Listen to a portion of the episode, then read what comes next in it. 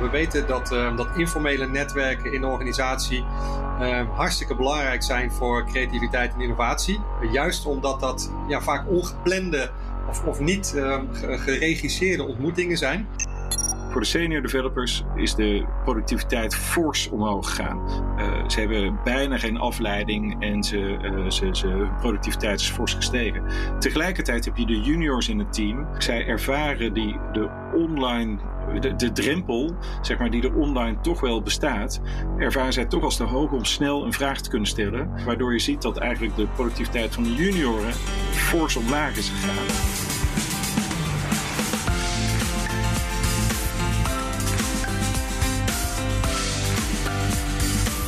Je luistert naar De Kwestie, een podcast van de Amsterdam Business School. In deze podcast praten we over de wetenschappelijke inzichten bij en de echte impact van bedrijfskritische ontwikkelingen. Mijn naam is Sander Denneman. Als het aan premier Rutte ligt, werken we zoveel mogelijk thuis. Een belangrijk wapen in de strijd tegen corona. Voor de Vonzio is eruit. Het bedrijf laat zijn personeel ook na de coronacrisis de helft van de tijd gewoon thuis werken. Heel veel bedrijven hebben gezegd, uh, werknemers blijven alsjeblieft thuis werken. En het is de vraag in hoeverre mensen nu heel creatief worden in toch je werk kunnen blijven doen, maar dan vanuit een andere plek dan je woonkamer. Ja, in deze aflevering is de kwestie wat de invloed is van thuiswerken op creativiteit in organisaties. En dat hoor je van mijn gasten Joris Ebbers. Ik ben universitair hoofddocent entrepreneurship en innovatie bij de Amsterdam Business School. En vooral geïnteresseerd in de zakelijke kant van creativiteit en hoe je creativiteit kan managen op de werkvloer. En van Serge Putters. Ja, goedendag. Ik ben C E O van Futurewhiz. Futurewhiz is de maker van Squla en uh, online learning platform W R T S.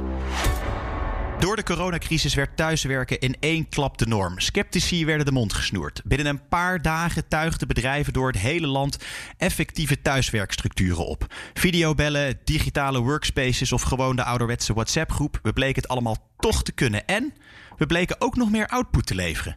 Dat inspiratieloze grijze kantoorpand, nou, daar wil bijna niemand meer naar terug. Maar tegelijkertijd namen we afscheid van het informele sociale contact op de werkvloer. Het bekende gesprek bij de koffiemachine.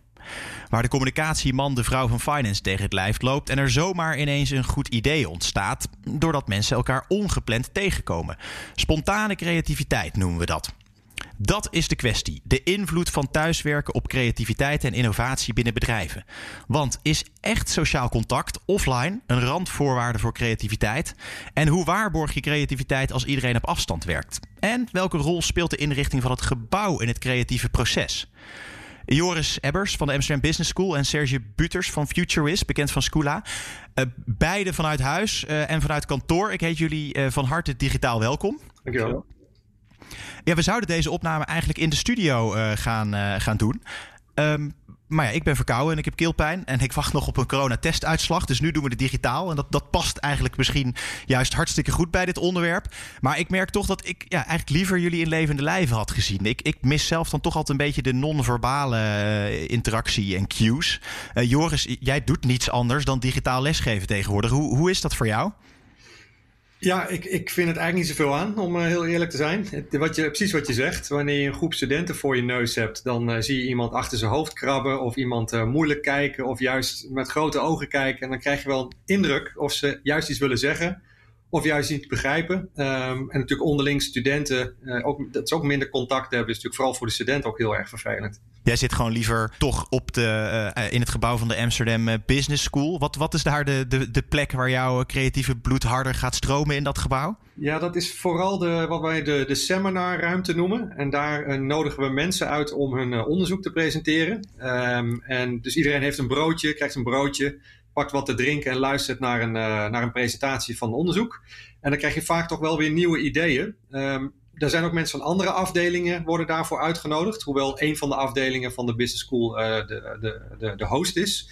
Um, en dus je krijgt ook veel ja, mix van, van ideeën en mensen. En vaak daarna gaan we ook nog wel wat eten en drinken met uh, de gasten en wat collega's. Dus dat soort dingen mis ik het meest. Ja, en dat, dat kan nu helemaal niet meer. Ook niet meer op anderhalve meter. Nou, we doen het nu wel online. Uh, to- toevallig uh, direct na het gesprek uh, met jullie twee hebben we iemand die online een uh, presentatie geeft. En daarna hebben we ook wel wat één-op-één gesprekken in, uh, ingepland uh, via Zoom. Maar het is niet, uh, het is niet hetzelfde. Je hebt niet die geanimeerde gesprekken waar uh, meestal de leuke nieuwe ideeën uitkomen. Serge, Squla, dat is een, een e-learning platform voor kinderen. Dat is digital first natuurlijk. Heeft de digitale interactie jouw voorkeur? Um, nou, een, een combinatie is, uh, is prettig. Hè? Dus dat heb ik, uh, dat heb ik, uh, dat heb ik eigenlijk in de afgelopen periode ook gemerkt. Ik, uh, ik zie echt wel in, in, gewoon in het dagelijks werk echt best wel veel voordelen in... Um, in de videocallen uh, in plaats van fysieke meetings organiseren. Dus er valt natuurlijk een heel groot stuk logistiek valt er weg.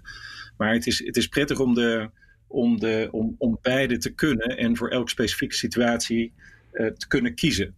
Um, uh, want in sommige meetings lenen zich nou, of sommige brainstorm sessies of bijeenkomsten, uh, die, die, de, de, het, ja, het resultaat daarvan zal waarschijnlijk beter zijn als je dat fysiek doet. En voor sommigen kan een videocall ook heel prima zijn.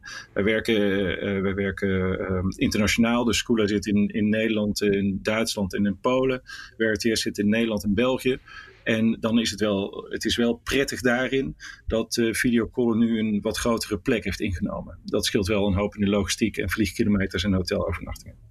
Ja, wat die, dat, want op wat voor manier hadden jullie dat contact voor, uh, voordat dit, jullie nog meer digitaal gingen werken? Ja, gek genoeg dus um, uh, eigenlijk niet via videocallen. Dus uh, het was uh, uh, telefoon, uh, conference call of telefoon of uh, fysiek. Dus ook vrij veel op en neer, op en neer reizen. Ook met name om, uh, uh, zeker in, in de landen, bijvoorbeeld in Polen, waar we, waar we heel klein gestart zijn, um, om daar uh, toch met het team aan de gang te gaan en dingen, dingen van de grond te krijgen. Dan heb je toch het gevoel dat je met elkaar in een kamer moet zitten om dat, om dat, uh, om dat te doen. En ik, uh, ja, we zien nu eigenlijk dat, dat, dat je niet altijd bij elkaar in een kamer hoeft te zitten om dat te doen. Ja, dus nood, noodgedwongen toch weer uh, werken vanuit de thuissituatie. We gaan het uh, vandaag hebben over, uh, over de creatieve kant. Hè? Wat, ja. wat thuiswerken uh, voor invloed heeft op de creativiteit binnen organisaties. En we trappen af met wat de wetenschap daarover uh, zegt. Um, Joris, jij doet uh, onderzoek naar ondernemerschap in de creatieve industrie. Maar eigenlijk om te beginnen, wat, wat is de wetenschappelijke definitie van creativiteit eigenlijk? Ja, misschien is het goed om even een paar definities uh, op tafel te leggen. Om uh, echt even goed te weten waar we het over hebben. Maar creativiteit is in principe uh, gaat het over het genereren van nieuwe en bruikbare ideeën. Um, en vaak wordt dat ook verward met, met innovatie. Uh, tenminste in de gangbare terminologie. En innovatie gaat het echt over het implementeren van die nieuwe en bruikbare ideeën. En waar ook vaak over wordt gesproken, uh, ook in, uh, in het licht van uh, covid negentien en corona, is productiviteit. En daar gaat het meer over de output per arbeidseenheid. Oftewel, hoeveel produceren mensen op een dag. Dus het is wel goed om die drie even goed uit elkaar te houden. Ja, want wat, wat, wat, dat hoor je, hoor je wel veel. Er, er wordt gezegd, uh, nou weet je, door, door die hele covid-situatie zijn we veel innovatiever en creatiever geworden. Is dat, is dat zo?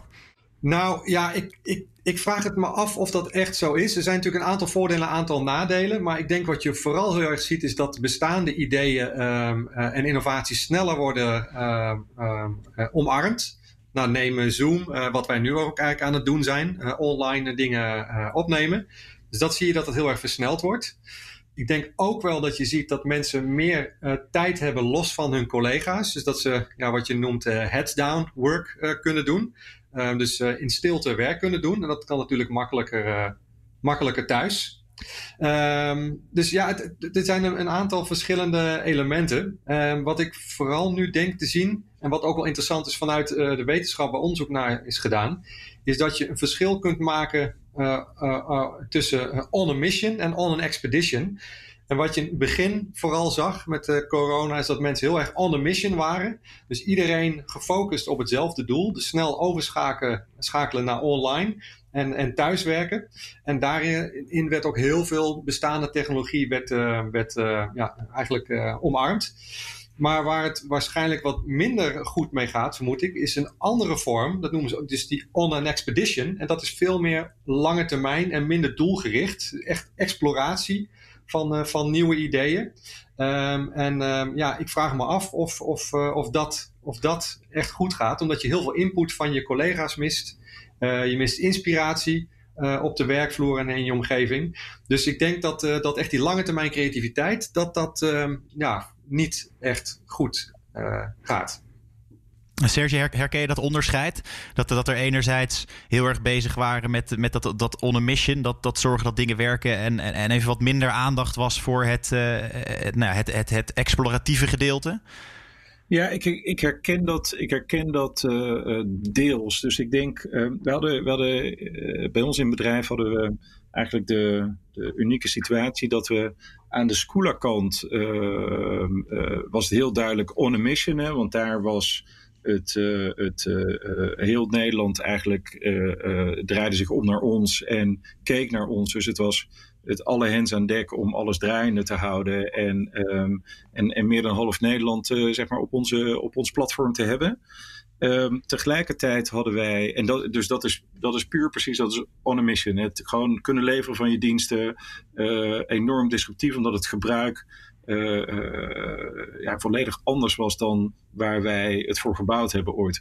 Um, dus dat, dat, uh, dan ga je echt terug naar de basiswaarden van oké, okay, platform moet live. De tweede is al je, uh, je de, de vragen van klanten moeten beantwoord worden. En de derde is uh, we, gaan de, de, we moeten content en nieuwe content leveren. En alle, alles wat te maken heeft met creativiteit, innovatie uh, gaat dan...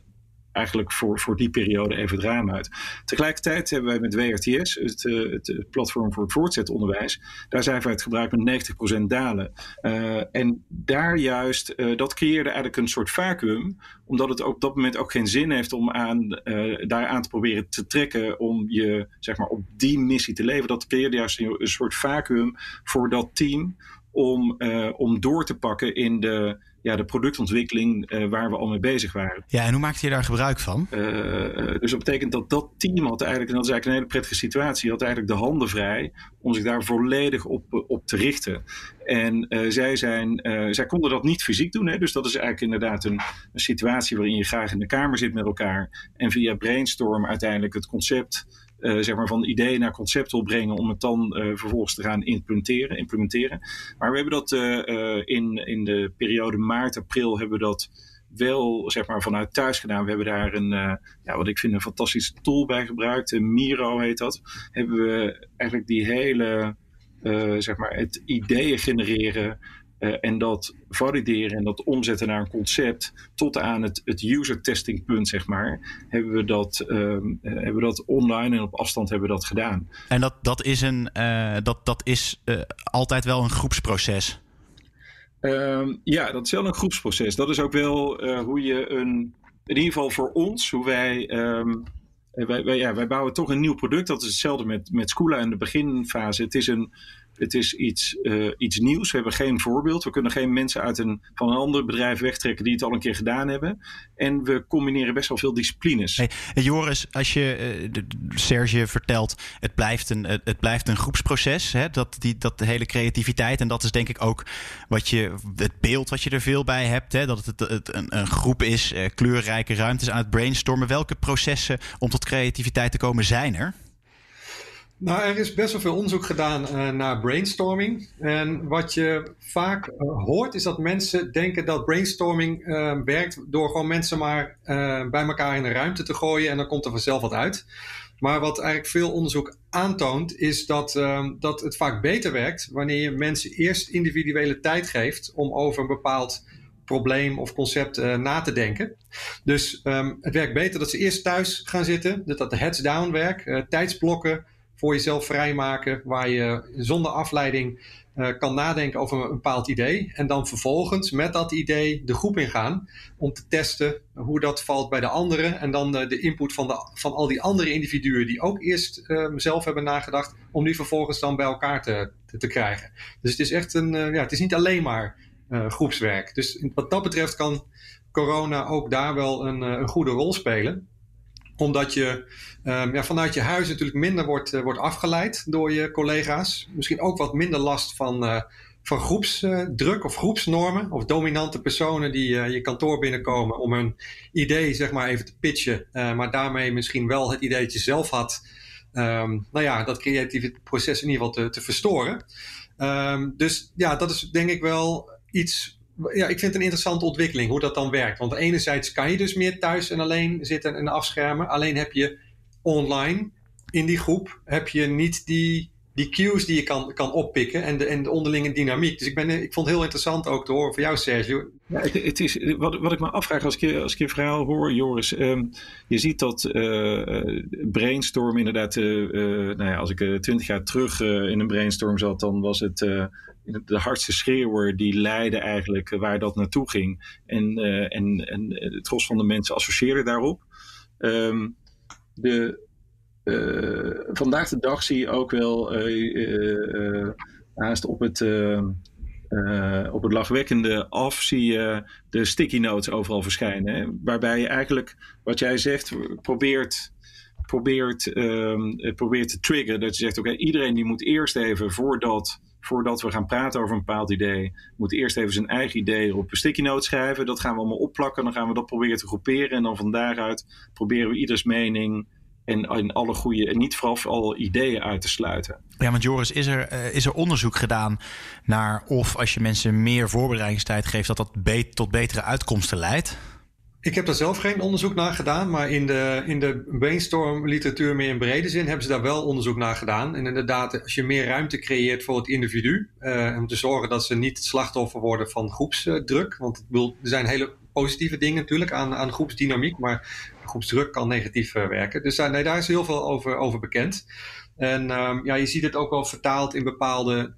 tools, bijvoorbeeld um, uh, Google Ventures, uh, die sprintmethode, wat je ja. ook al zei, met die stickers plakken, dat je uh, ook zelf uh, bijvoorbeeld stickertjes krijgt die je bij uh, ideeën van anderen kunt opplakken, ja. zodat je ja, niet alleen uh, de persoon die het hoogste woord heeft um, uh, de uitkomst mede bepaalt, maar gewoon echt puur op, op, op democratie, zou maar zeggen. Al kan je daar ook nog wel mee spelen door belangrijke uh, of belangrijke tussen haakjes uh, mensen die hogere posities hebben of, of, of sleutelposities in organisaties. Die kan je ook meer stickertjes of grotere stickertjes geven, omdat die nou eenmaal belangrijk zijn in het proces. Dat heb je ook. Maar dat is, ja, nee, dat, daar, daar over die individuele kant is wel veel bekend, ja. En je, Joris, je, uh, je geeft net aan dat, dat uh, ideeën vaak na het starten met, met zo'n individuele brainstorm, hè? Dat dat heel goed helpt bij creativiteit. Om eerst mensen even zelf aan de, aan de slag te laten gaan. En Serge zegt ook, ja, dat, dat is wel een, een, een soort van nou ja, op, op lachwekkende af best practice die er nu steeds gebeurt. En dan gaan we aan de slag. Maar creativiteit is, is denk ik toch ook heel veel een, een, een sociaal proces. Hè? Je komt ook tot nieuwe inzichten en ideeën doordat je collega's spontaan tegen het lijf loopt. Uh, ergens op kantoor. En dat gebeurt nu door het thuiswerken, door corona natuurlijk veel minder. Hoe zit het, Joris, met het, het sociale aspect van creativiteit? Um, ja, dat vind ik een van de meest interessante onderwerpen. Dus uh, de link tussen sociale netwerken en, en creativiteit. We, we weten dat, uh, dat informele netwerken in de organisatie uh, hartstikke belangrijk zijn voor creativiteit en innovatie. Juist omdat dat ja, vaak ongeplande of, of niet uh, geregisseerde ontmoetingen zijn. En um, een van de ja, belangrijkste um, publicaties op dat gebied is van Mark Granovetter. Die heeft een, uh, een artikel in de jaren zeventig alweer geschreven. Dat heet uh, The Strength of Weak Ties. En hij maakt daar onderscheid tussen twee vormen van, uh, van sociale netwerkcontacten. Um, de weak ties. En dat zijn ja, mensen die je af en toe ziet. En waar je niet echt een hele sterke emotionele band mee hebt. Uh, dat zijn bijvoorbeeld kennissen of, of, of collega's die je niet zo heel vaak ziet. En dat zijn juist de mensen die heel belangrijk zijn voor creativiteit. Want die personen zijn vaak uh, anders dan jezelf bent. Uh, ze hebben andere interesses, andere ideeën, andere ervaringen. En juist door die weak ties um, uh, uh, zie je dat veel mensen op nieuwe ideeën komen. Omdat vaak nieuwe ideeën ook combinaties van bestaande ideeën zijn. En ja, het is natuurlijk niet iets wat compleet uit de lucht komt vallen. Uh, dus dat zijn die, die, die, die weak ties. Dat, zijn dat, dat is dat mensen van, een, uh, van twee totaal verschillende verdiepingen en afdelingen elkaar toevallig in de lift tegenkomen. Ja, precies. Dat soort dingen. En, uh, of mensen die je ook wel, wel, eens, wel eens ziet, maar niet heel vaak inderdaad. Uh, dat zijn die weak ties. En ja, daarnaast heb je ook de, de, wat ze noemen dan de strong ties. Nou, dat zijn juist mensen die je vaker ziet. Familie is natuurlijk ook een strong tie. Maar ook op de werkvloer heb je mensen met wie je vaker werkt. Um, en uh, dat zijn, die mensen zijn ook belangrijk. Maar dat zit meer in het innovatieproces. Omdat die mensen vaak een gedeelde kennis en begrippen hebben. Uh, er is meer vertrouwen uh, onderling. En dat maakt het ook makkelijker om, uh, om, uh, om feedback te geven op, op prille ideeën. En die strong ties zijn ook belangrijker om de organisatie te mobiliseren en om ze samen te laten werken, echt in die implementatiefase, dus echt in de, in de, in de, in de innovatiefase. Ja, dus de implementatiefase is het, is het heel belangrijk dat je mensen goed kent. Um, en Joris, je zegt bij de Uh, bij het ontwikkelen van nieuwe ideeën um, is het juist belangrijk dat je nieuwe mensen leert kennen. Herken je dat, Serge? Hoe zit dat bij jullie? Ja, ja ten, ten dele. Ik, ik denk dat, um, ik denk dat uh, wat, ik, wat ik me afvraag is in, in hoeverre dit te maken heeft met, uh, met de, de, de grootte van je bedrijf. Dus, dus als ik kijk, wij werken met uh, uh, zeg maar een, uh, een man of tachtig zeg maar, die, op, uh, die normaal gesproken op kantoor zitten.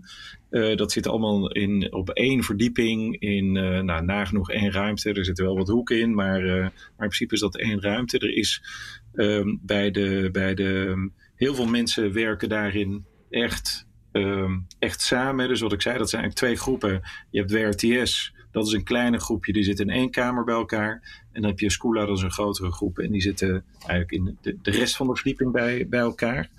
Um, ik, um, uh, voor mijn gevoel zijn zeg maar, de gesprekken bij de, bij de, um, bij de, de, de, de koffieautomaten en de toevallig uh, dat je elkaar tegenkomt. En uh, we hebben bijvoorbeeld wel een traditie om samen te lunchen met elkaar.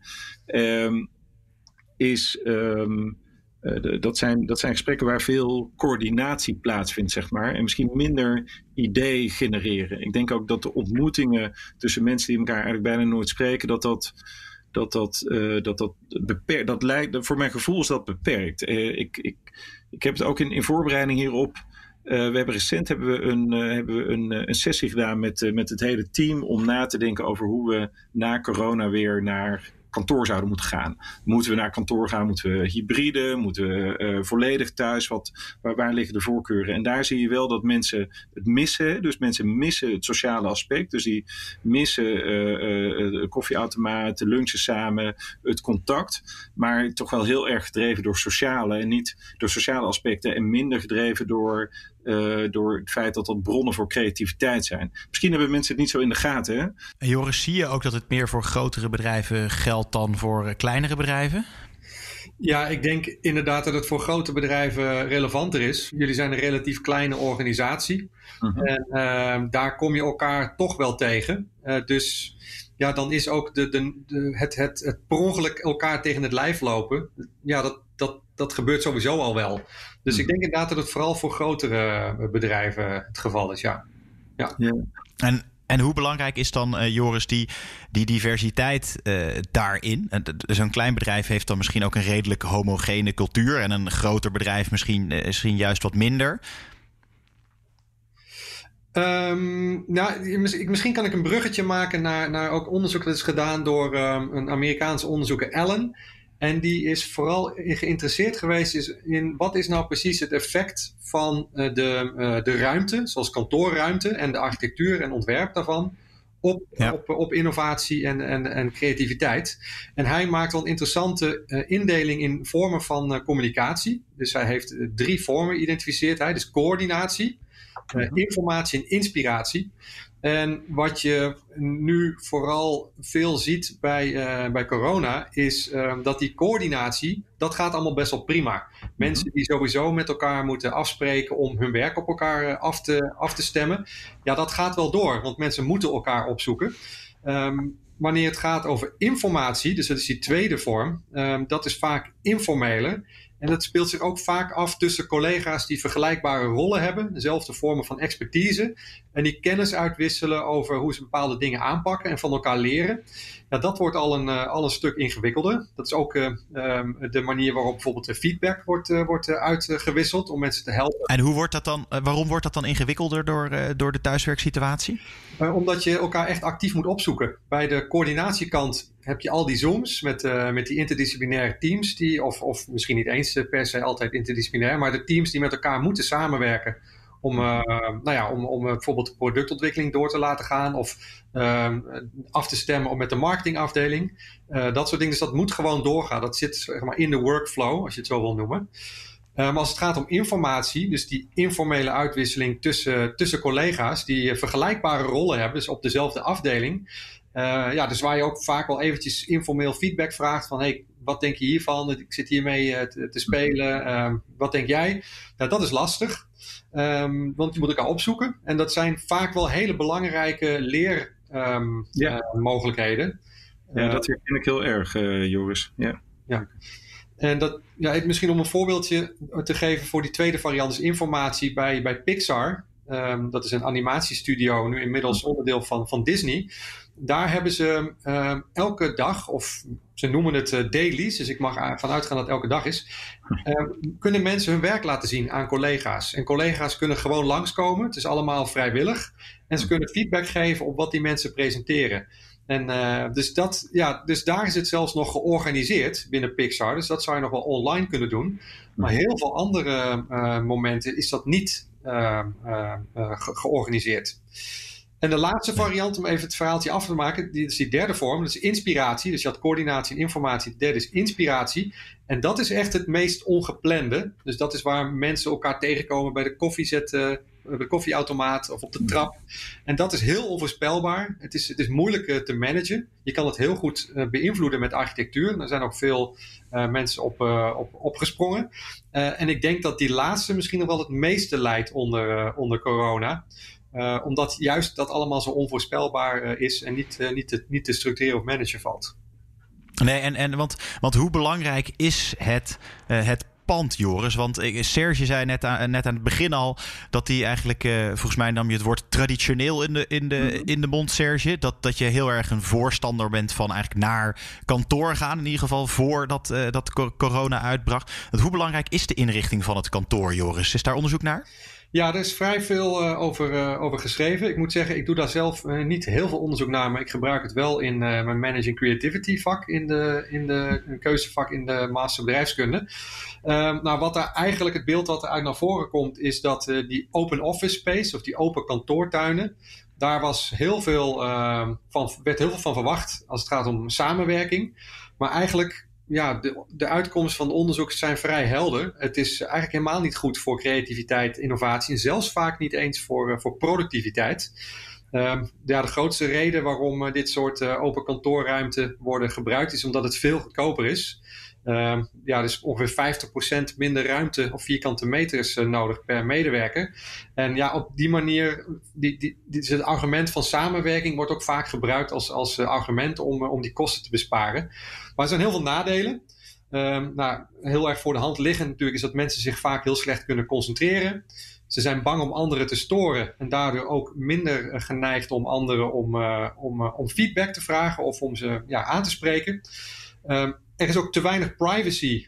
En die privacy heb je wel nodig als je iemand feedback wil geven. Met name kritische feedback of opbouwende feedback. Dat wil je toch liever niet doen wanneer nou, tien andere collega's mee kunnen, kunnen luisteren. Dat kan je natuurlijk wel deels op, oplossen. En dat doen ze ook wel door kleine telefoonhokjes um, te, te, te maken. Waar mensen dan kunnen bellen zonder anderen te storen. Je kan vergaderruimtes of kleine booths kan je, kan je maken waar mensen zich terug kunnen trekken voor dat soort uh, privacygevoelige dingen en, en feedback. Uh, maar het is, uh, ja, er zitten behoorlijk veel, uh, veel nadelen aan. Eh, eh, want want uh, Serge, hoe, hoe ziet jullie uh, pand eruit? Hebben jullie een open workspace? Ja, wij zitten echt uh, wij zitten precies in wat jij, uh, wat jij net beschrijft, Joris. Dus wij... Uh... De- Dat kan niet goed gaan dan, Serge. Nou, sterker nog, ik moest er, toen je net vertelde, Joris, moest ik denken aan...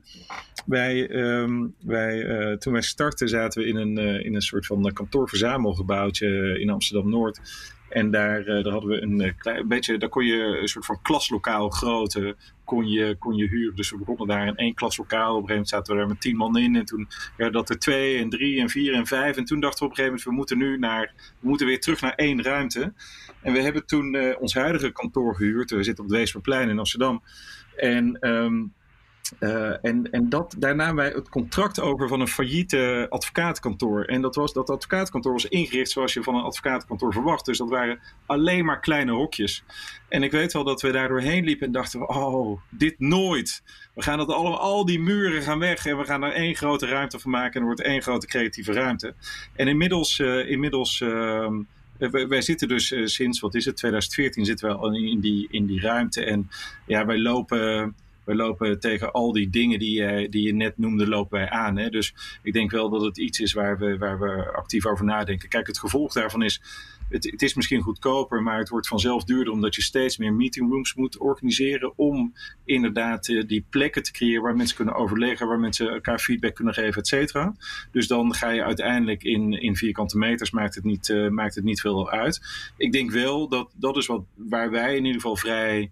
Vrij, uh, een heel belangrijk onderdeel van onze cultuur is, uh, is leren. We zijn natuurlijk een leerbedrijf, niet alleen voor, voor, voor de kinderen die we bedienen, maar ook voor onszelf. En, um, en daar we proberen een, ja, met, met, met toch een, een veiligheid, veiligheid op kantoor, een veilige sfeer te creëren, waardoor het... Um, Waardoor je toch uh, uh, op een makkelijker en betere manier feedback kunt geven aan elkaar. Ik denk dat dat wel, zeg maar, uh, als, je dat, als je dat goed kunt organiseren. Dat dat, uh, uh, en als dat diep in je cultuur zit, wat het bij ons denk ik wel zit. Dan, uh, dan, dan, dan, dan haalt dat wel een paar van de, van de nadelen. Uh, Uh, of dan mitigeert dat wel een beetje uh, een aantal van die nadelen. Maar ik herken wel absoluut wat je... Wat je Want wat helpt het kantoor daarbij, Serge? Of is dat echt, echt vooral een cultuurding? Nee, dat is echt een cultuurding. Een, uh, misschien een ander ding wat ik ook, waar ik ja. op wilde inhaken. Wat, uh, wat jij zei, Joris, over dat, over dat informatie. Ik denk dat dat ook een belangrijk, uh, belangrijk onderdeel is. Um, het, het, het, het delen van informatie, maar het vooral, het heeft ook heel veel te maken met het, het onboarden van nieuwe mensen en het, uh, en het verschil tussen senior en juniors. Um, en dat heeft dan weer direct impact op je, op je productiviteit. Dus wat wij bijvoorbeeld zien, er was net uh, was, was de vraag, Uh, heeft, is dit nou goed of niet goed voor je productiviteit? En wij zien eigenlijk een, een beeld, en ik hoor dat van veel collega's, hoor ik dat, hoor ik datzelfde beeld terug, is dat voor senior, als je bijvoorbeeld onze groep developers kijkt, voor de senior developers is de productiviteit fors omhoog gegaan. Dus zij zitten voor, vooral thuis, ook in een periode waarin ze wel af en toe naar kantoor konden komen in de zomer, uh, deden ze dat niet. Uh, uh, hun, zij... Uh, uh, uh, Uh, ze hebben bijna geen afleiding en ze, uh, ze, ze, hun productiviteit is fors gestegen. Tegelijkertijd heb je de juniors in het team die um, eigenlijk, waarvoor eigenlijk zij ervaren die de online, de, de drempel, zeg maar, die er online toch wel bestaat, ervaren zij toch als te hoog om snel een vraag te kunnen stellen.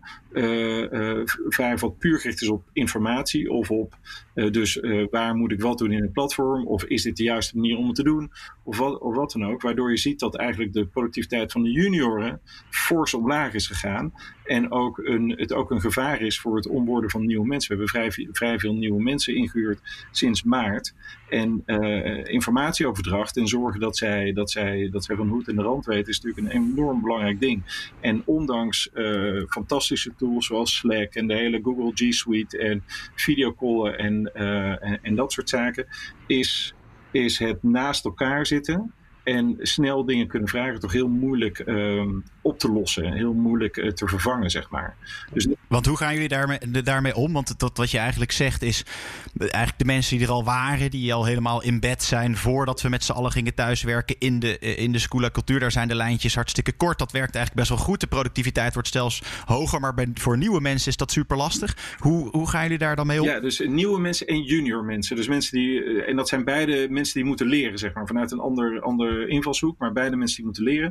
En uh, ja, we, we gaan daar, we gaan ermee om door uh, uh, mensen te koppelen. Hè? Dus mensen er gewoon een soort van buddy te creëren. Dus bijvoorbeeld in ons, in ons uh, data science team zagen we dat een van de, van de juniors eigenlijk te lang vastbleef. Uh, vastbleef uh, dus op het moment dat hij ergens niet uitkwam, bleef hij eigenlijk, uh, uh, was hij te lang bezig voordat hij om hulp vroeg. En, uh, en daar hebben we een soort van buddy systeem uh, uh, gecreëerd, zodat hij niet naar zijn leidinggevende hoeft te gaan, maar zodat hij eigenlijk uh, zodat er een, een logische manier is om naar zijn directe, misschien wat meer ervaren collega te stappen, om iets te overleggen of even, even iets voor te leggen. Um, uh, en we, we, we proberen, maar dat is nu sinds, uh, sinds uh, natuurlijk sinds recent... Uh, werken we weer helemaal van thuis allemaal. Dus wij hebben in de periode, zeg maar juni tot aan uh, eind september, hebben wij uh, ongeveer een kwart van onze mensen mocht op kantoor werken. Maar we, eind september hebben we het kantoor weer helemaal dicht gedaan. Maar in die periode hebben we er ook voor gezorgd dat er dat junior op kantoor uh, uh, uh, konden werken, terwijl daar dan ook een senior iemand aanwezig was om ze te helpen en ze, en ze te helpen opleiden. En um, het, het is toch wel, ja, het, je moet... Uh, het, uh, je moet het organiseren, zeg maar. Dat is het verschil. Dus uh, je moet het met elkaar afstemmen. Je moet er gewoon, in plaats dat het logisch is dat, dat een senior en junior tegelijkertijd op kantoor zijn en naast elkaar zitten, moet je ervoor zorgen dat zij op een bepaald moment op hetzelfde, op hetzelfde punt zijn. Of dat nou online of offline uh, is. Omdat ze dan die vragen kunnen stellen. Dus dat is, dat is wel een groot verschil. En, uh, en dat zijn wel dingen waar je zo gaandeweg achter moet komen. Ja, Joris, want hoe, hoe, hoe kijk jij daarna? Heb je daar uh, ervaring mee of inzichten over hoe, dat, uh, d- d- hoe het werkt met creativiteit en het aannemen van nieuwe mensen? Nou, ik wilde net uh, inhaken inderdaad op wat uh, Serge zei. Uh, een paar collega's van mij hebben onderzoek gedaan bij uh, de game-producent-developer uh, Ubisoft. En uh, ja. daar kwam best wel een mooi beeld uit naar voren. Uh, dat gaat eigenlijk ook over die informatieuitwisseling. Uh, en dat, dat gebeurt dus vaak ook tussen junior en senior. Um, en daar gebruikt ze dat concept van communities of practice. Dus je hebt mensen die dezelfde expertise hebben um, uh, en bij Ubisoft allemaal hun expertise inzetten in verschillende projecten. Die projecten zijn dan allemaal verschillende games die worden ontwikkeld. Mm-hmm. Um, maar die kennis die ze opdoen in elk van die projecten, die delen ze vaak weer met, uh, met hun peers, zou maar zeggen, de, die eenzelfde rol vullen in een ander project.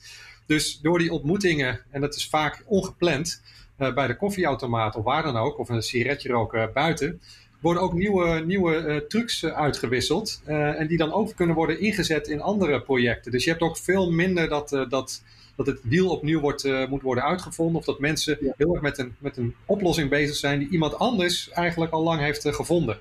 Dus dat idee van communities of practice is iets wat, uh, ja, wat, wat, wat, je, wat wel interessant is van dat wat Serge doet. Je kan dat wel sturen. Je moet dat denk ik ook sturen. Omdat junioren zich misschien ook wel bezwaard voelen om elke keer maar weer contact te zoeken met zo'n senior iemand. Uh, via mail of via Zoom. Terwijl als je iemand naast je zit of, uh, of een stukje verder op de gang.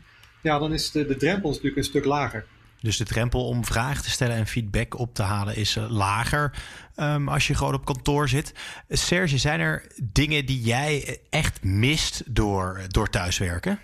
Wat ik, wat ik zelf wel ervaar, wat ik ook wel, wat ik ook wel terughoor van mensen, is het misschien wel is het energieaspect, zeg maar.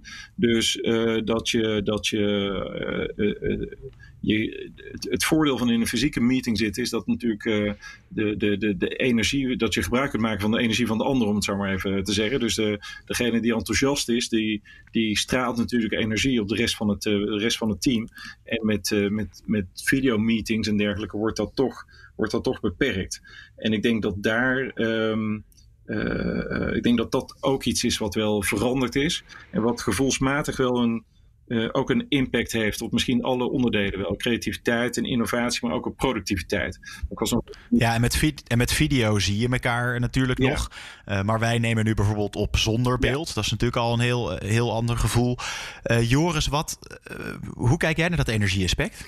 Ja, ik zat net, uh, net te denken. Ik, ik denk dat het energieaspect, ik merk het natuurlijk zelf ook persoonlijk. En ik denk, uh, dus even los vanuit de wetenschap gesproken.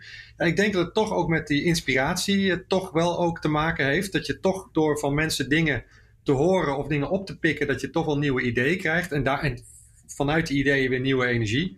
Maar ook ja, de sociale kant natuurlijk uh, ook heel erg. Je, wil, je bent ook onderdeel van een uh, mensen sociale uh, wezens. Uh, zullen zich ook graag met, met groepen identificeren. Dus, dus dat mis je ook uh, allemaal. Dus ja, nee, dat uh, herken ik me persoonlijk wel heel erg in. Ja, ja. ja en, het, en het moet natuurlijk een, uh, ook altijd uh, de, dat energie-aspect zorg ook misschien voor uh, hoe leuk je het vindt en, uh, en de vreugde die je er, uh, erin hebt. Serge, Joris, we komen richting het einde van deze, deze podcast. En we sluiten de kwestie altijd af met een uh, vraag van het uh, U vA-studenten-interviewplatform Room for Discussion. Deze, uh, de vraag van deze week komt van Carly Kooiman. Zij studeert Politics, Psychology, Law en Economics. Um, zullen we er even naar gaan luisteren? Mm-hmm. Ja. Het probleem met een Zoom-werkgroep is niet per se dat het niet werkt, Maar vooral dat het veel minder leuk is. Waardoor mensen ook minder gemotiveerd raken. En ook uiteindelijk minder creatief zullen zijn. Want creativiteit hangt vooral voor veel jonge mensen ook samen met hoe leuk ze iets vinden. En daarom vraag ik me af, is het ook mogelijk om online school of werk net zo leuk of nog leuker te maken in het echt? Zo ja, hoe? En dit is misschien een vraag voor in de eerste plaats voor jou, Serge. Is het, is het mogelijk om school of werk online net zo leuk te maken als in het echt? Ja, nou, ik bedoel, het is... Het is uh, uh... Wij zijn natuurlijk geboren vanuit het idee van leuk leren. Dus wij zijn, Squla is ontstaan vanuit het idee dat je uh, lesstof ook op een veel meer engaging manier kunt, uh, kunt, kunt brengen. Um, dat uh, dat uh, uh, uh, zeg maar onderwijs niet zou moeten bestaan uit uh, boeken alleen, maar dat er andere manieren zijn om het, uh, om het veel leuker te maken. Dus ja, ik, ik, ik geloof daar zeker in. We, hebben, uh, we zijn begonnen met basisschool.